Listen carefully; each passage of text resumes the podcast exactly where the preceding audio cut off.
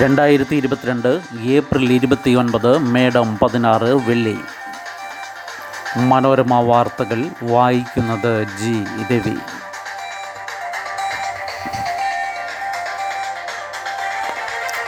യുദ്ധം കനക്കുന്നു. കിഴക്കൻ ഉക്രൈനിൽ കനത്ത ആക്രമണം. കിഴക്കൻ ഉക്രൈനിൽ റഷ്യ ആക്രമണം ശക്തമാക്കി. വ്യവസായ മേഖലയായ ഡോൺബാസിലും സമീപമുള്ള ഡോണസ്ക് ഹർക്കീവ് എന്നിവിടങ്ങളിലും തുടരെ മിസൈൽ ആക്രമണമുണ്ടായി. മുങ്ങിക്കപ്പലുകൾ ഉൾപ്പെടെ റഷ്യയുടെ ഇരുപത് പടക്കപ്പലുകൾ കരിങ്കടലിൽ സജ്ജമായി നിൽക്കുന്നു. ഉക്രൈൻ തീരമേഖലയിൽ കനത്ത ആക്രമണമുണ്ടാകുമെന്ന് മുന്നറിയിപ്പുണ്ട്. റഷ്യൻ സേന പിൻവാങ്ങിയ മരിയപ്പോളിൽ പകർച്ചവ്യാധി ഭീഷണിയുണ്ട്. റഷ്യൻ പ്രസിഡന്റ് വ്ളാഡിമിർ പുടിനും ഉക്രൈൻ പ്രസിഡന്റ് വോളോഡിമിർ സെലൻസ്കിയുമായി കൂടിക്കാഴ്ച നടത്തിയ U N secretary general Antonio Guterres Russian സേന കനത്ത നാശമുണ്ടാക്കിയ പട്ടണങ്ങൾ സന്ദർശിച്ചു. കൂട്ടക്കുഴിമാടങ്ങൾ കണ്ടെത്തിയ ബുച്ചയിൽ രാജ്യാന്തര ഏജൻസിയുടെ അന്വേഷണം ആവശ്യമാണെന്ന് അദ്ദേഹം പറഞ്ഞു. മരിയപ്പോളിലെ അസോവാസ്റ്റൽ സ്റ്റീൽ പ്ലാന്റിൽ ഉക്രൈൻ പോരാളികൾക്കൊപ്പം കുടുങ്ങിയ ആയിരത്തോളം പേരെ രക്ഷപ്പെടുത്തുന്നതിനുള്ള യു പദ്ധതിക്ക് പുടിൻ സമ്മതം നൽകിയതായും അദ്ദേഹം പറഞ്ഞു. നാറ്റോ രാജ്യങ്ങളായ പോളണ്ടിനും ബൾഗേറിയയ്ക്കും പ്രകൃതിവാതകം നൽകുന്നത് നിർത്തിയ റഷ്യൻ നടപടിയെ പ്രതിരോധിക്കാൻ യൂറോപ്യൻ രാജ്യങ്ങൾ സംയുക്ത ശ്രമം ആരംഭിച്ചു. വില റൂബിളിൽ നൽകണമെന്ന പുടിന്റെ ആവശ്യം അംഗീകരിക്കില്ലെന്ന് തീരുമാനിച്ചിട്ടുണ്ട്. ബൾഗേറിയൻ തുറമുഖമായ വർണയിലൂടെ ഉക്രൈനിൽ നിന്നുള്ള ഭക്ഷ്യധാന്യങ്ങൾ കയറ്റുമതി ചെയ്യാൻ ഇരു രാജ്യങ്ങളും ധാരണയായി. പിടിച്ചെടുത്ത ഉക്രൈൻ പ്രദേശങ്ങളിൽ വ്യാജ ഹിതപരിശോധന നടത്താൻ റഷ്യ നീക്കം നടത്തുന്നതായി യു എസ് ആരോപിച്ചു. യു എസും നാറ്റോയും ഉക്രൈനിന് സഹായം തുടരുമെന്ന് പ്രസിഡന്റ് ജോ ബൈഡൻ വ്യക്തമാക്കി.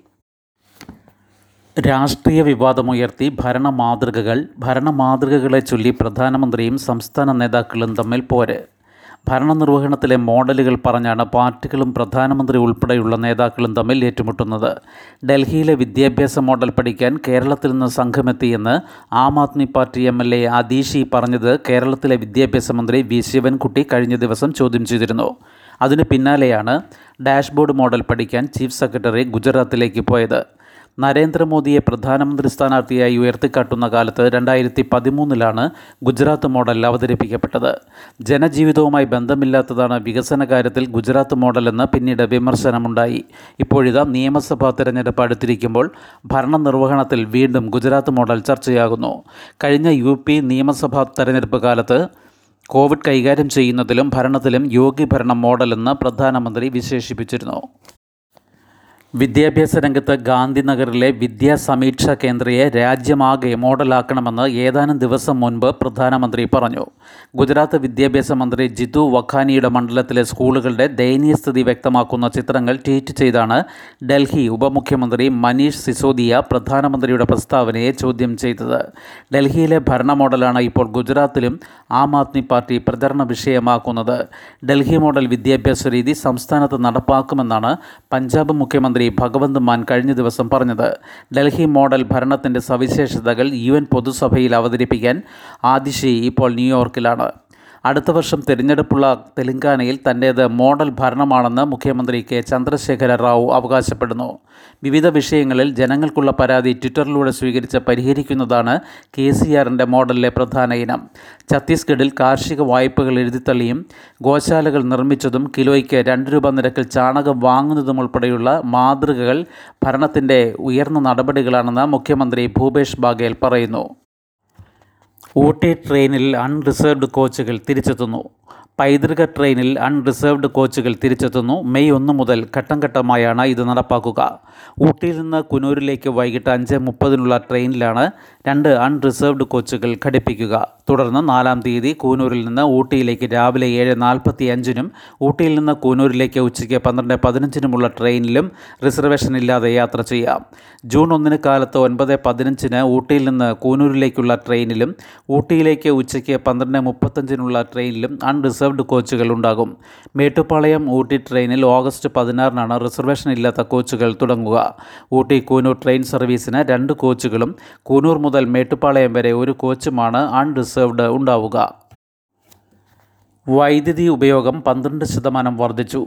രാജ്യത്ത് ഈ മാസത്തെ വൈദ്യുതി ആവശ്യം കഴിഞ്ഞ ഏപ്രിലിനേക്കാൾ പന്ത്രണ്ട് ശതമാനം കൂടുതലാണെന്ന് കേന്ദ്ര ഊർജ മന്ത്രാലയം അറിയിച്ചു. ഇന്നലെ വരെയുള്ള കണക്കനുസരിച്ച് ഇരുന്നൂറ്റി നാല് പോയിന്റ് ആറ് അഞ്ച് ജിഗാവാട്ടാണ് ആവശ്യം. കഴിഞ്ഞ ഏപ്രിലിൽ ഇതേ സമയത്ത് ആവശ്യം നൂറ്റി എൺപത്തി രണ്ട് പോയിന്റ് അഞ്ച് അഞ്ച് ജിഗാവാട്ട് ആയിരുന്നു.